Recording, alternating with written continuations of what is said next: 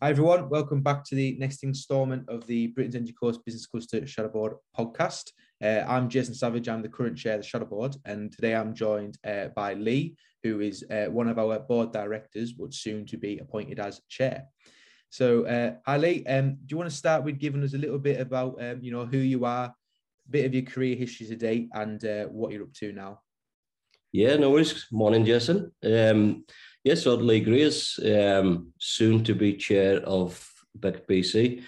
Something that you know, it's um, crept up on me, let's say, and never once thought that I would be chair of of BC, let's say. Um, but yeah, so Lee Greers, I'm also the managing director of Responsive and its associated companies in in Cumbria, in Manchester, and in Southampton. Um, yeah. So where so so you've got all these businesses now, but let's go back to um, where you first started.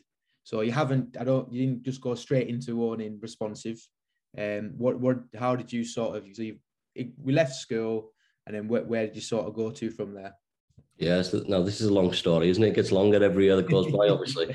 Um, but yeah, so I, so I left school. I actually left school early. Um, so I'm mindful that I'm speaking to a, a, shadow board director, let's say, with a, a, younger audience than than what my normal audience might be.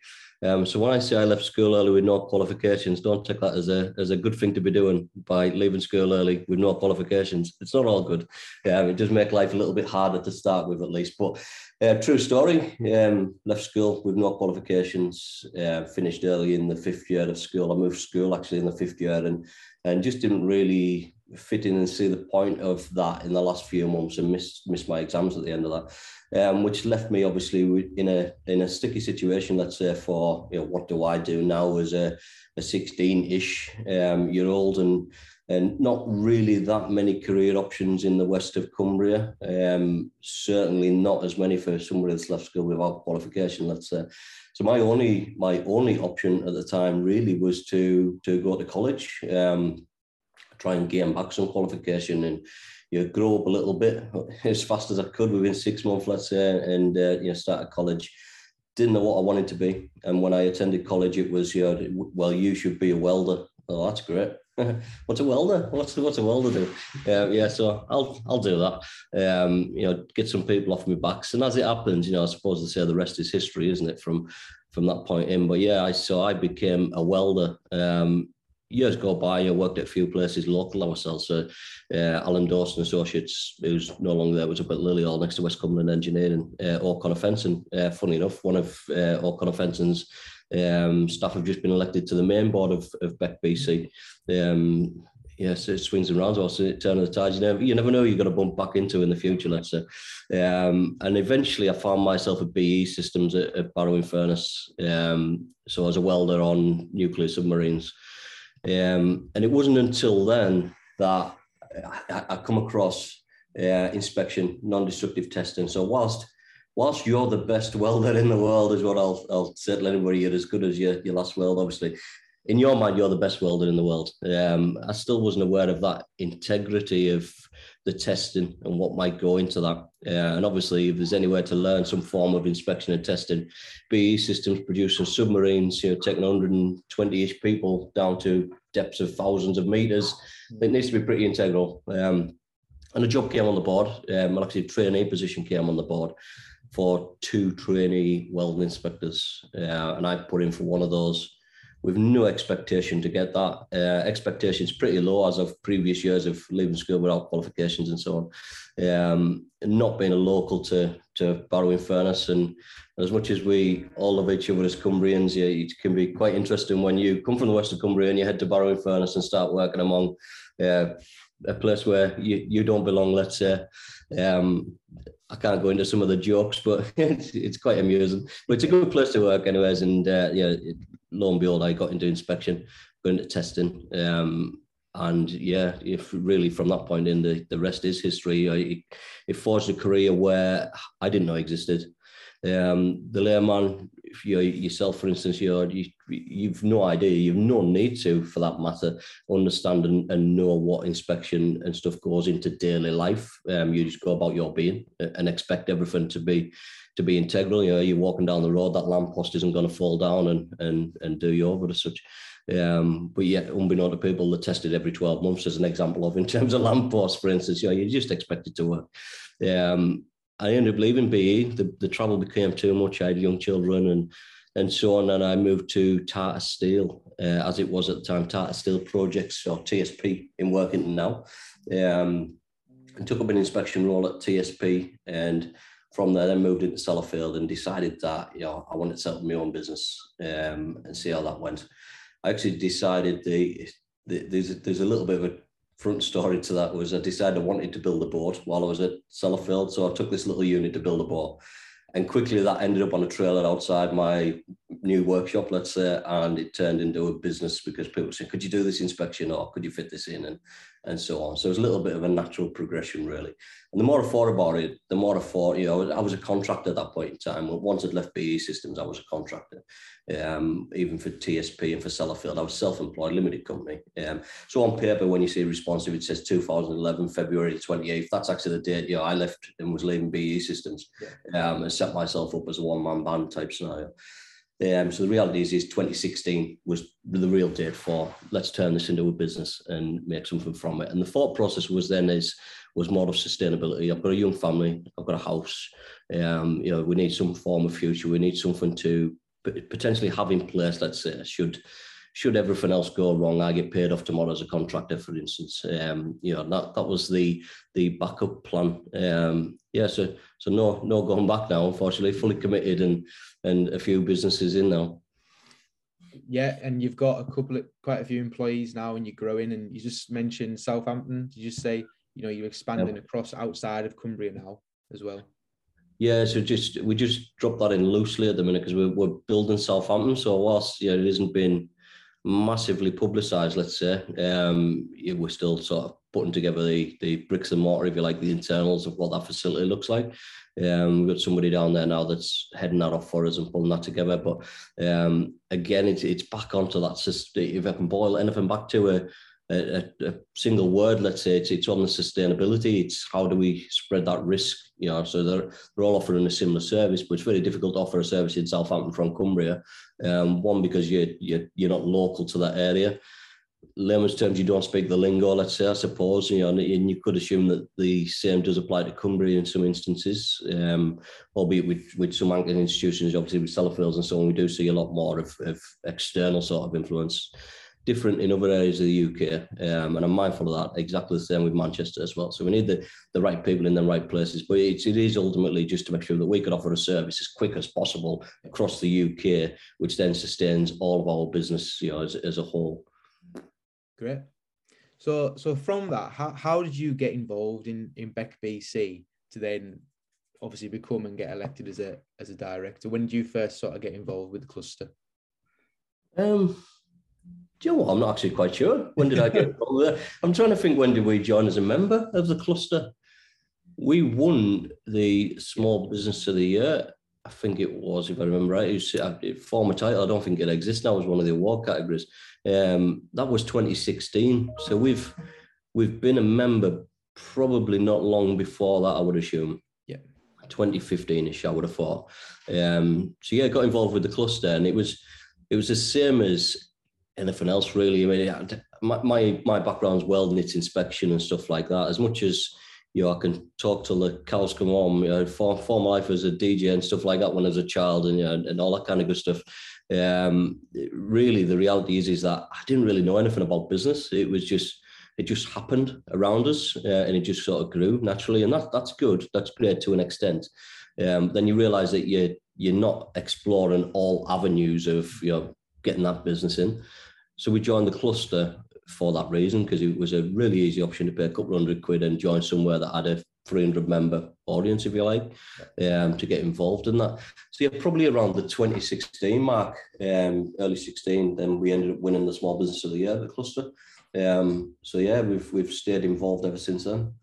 And then from that, from obviously you won, won that award and you've gone through and you've opened different businesses and stuff, and then you were elected as a board member um, yeah. only just last year. Yeah, that's um, yeah, just over 12 months ago, yeah, I think. Yeah. And then uh, moving into uh, obviously be moving into the chair position, elected at the uh, AGM, yeah. Uh, which as recording this is next week.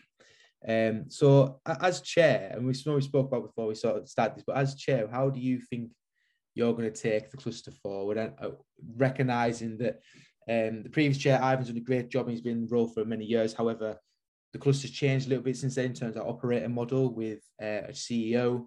Um, you know, we've got a full board of people from a diverse uh, range of backgrounds. Where do you sort of see yourself taking it, taking the cluster? You know, yeah. is it more of a strategic looking at the next couple of years and things like that, or what, what are your thoughts? Yeah, I, think the the probably the first thing to point out is is that I I, I don't plan far too far in advance. Let's say um, I'm a very much here and now type. You know, and let's let's look at the next months, year, potentially. You know, maybe a couple of years on that, and see what that looks like. And the reason being is I think that's probably the small business in me, the the mentality of that small business. So the the quick and the agile and the being able to change because something externally has changed, something's influencing something else and so on. Um, and, I, and I think that's that's probably the difference between where Beck BC was, and it was very stable, and and this is happening on Sellafield and so on, or you know, as an example of, um, to now coming out the back of a pandemic, um, you know, an absolute starting point, and and everything else that goes with that. Um, what's happening with obviously with Ukraine, with Russia, and, and our own internal markets now off the back of that those uh, very here and now. Nobody could have planned for that, you know, over a five-year plan. That was impossible. Um, you know, and that that's sort of the way I tend to operate is around that. So it's it's what's happening. How do we navigate? How do we play? And you know, what's our next hand in that ultimately? Um, you're right. The the BC structure's changed. Um, and I, am not fully sure how that pans out. Is, is my honest answer, um, and, I, and I think that's probably that's probably the best way for it to be as well. So we've got a, a member organisation with 250 plus um, members, paying members, that elect a board, my, myself and, and obviously the rest of the board, um, in place, in my mind, to represent those people that are paying said membership. Yeah. Yeah, and if we can't then take back the feedback, the ideas, the the thought process, you know, what's happening down on the ground, as board of directors back into the board and, and try and make that work, as well as look at future planning of what might be coming up and trying to feed that backwards again, then you know we shouldn't be elected as as board of directors if that's the case. Um, it, it is very much a member organisation, and I think that's where it, it, should always ball back to. So regardless of all decisions, it should be um, based on member focus, quite literally. Um, and I think you know, with the change in structure, with Diane obviously now in place as chief executive uh, officer, the daily running, the daily grind, if you like, the the all the the visual stuff that you see, uh, how the how the organisation operates, uh, stuff like that. That's very different to how Beck BC has been for the for, well for the previous forever. Let's say it wasn't a role that existed. So we had Ivan, um, like you're saying, has done an absolutely outstanding job, and I'm so pleased he's staying on the board of directors for yeah. for the next. I'm going to say for foreseeable. we're, we're, keeping him. He's staying in. Yeah, it's, it's, it's obviously he knows what he's doing in terms of um, chairing a board. Let's say in this sense. Um, but yeah, no. So we're keeping uh, keeping Ivan on the board. I think the focus as the new chairman really needs to be um, more a traditional type chairman role, let's say, because we've now got the CEO that's doing quite a bit, if not the majority of what you've seen physically of Ivan out in the public domain. Yeah. Um, so looking on strategic matters for the board, for instance, leading that board, um, ensuring the governance of and so on and so on and so on.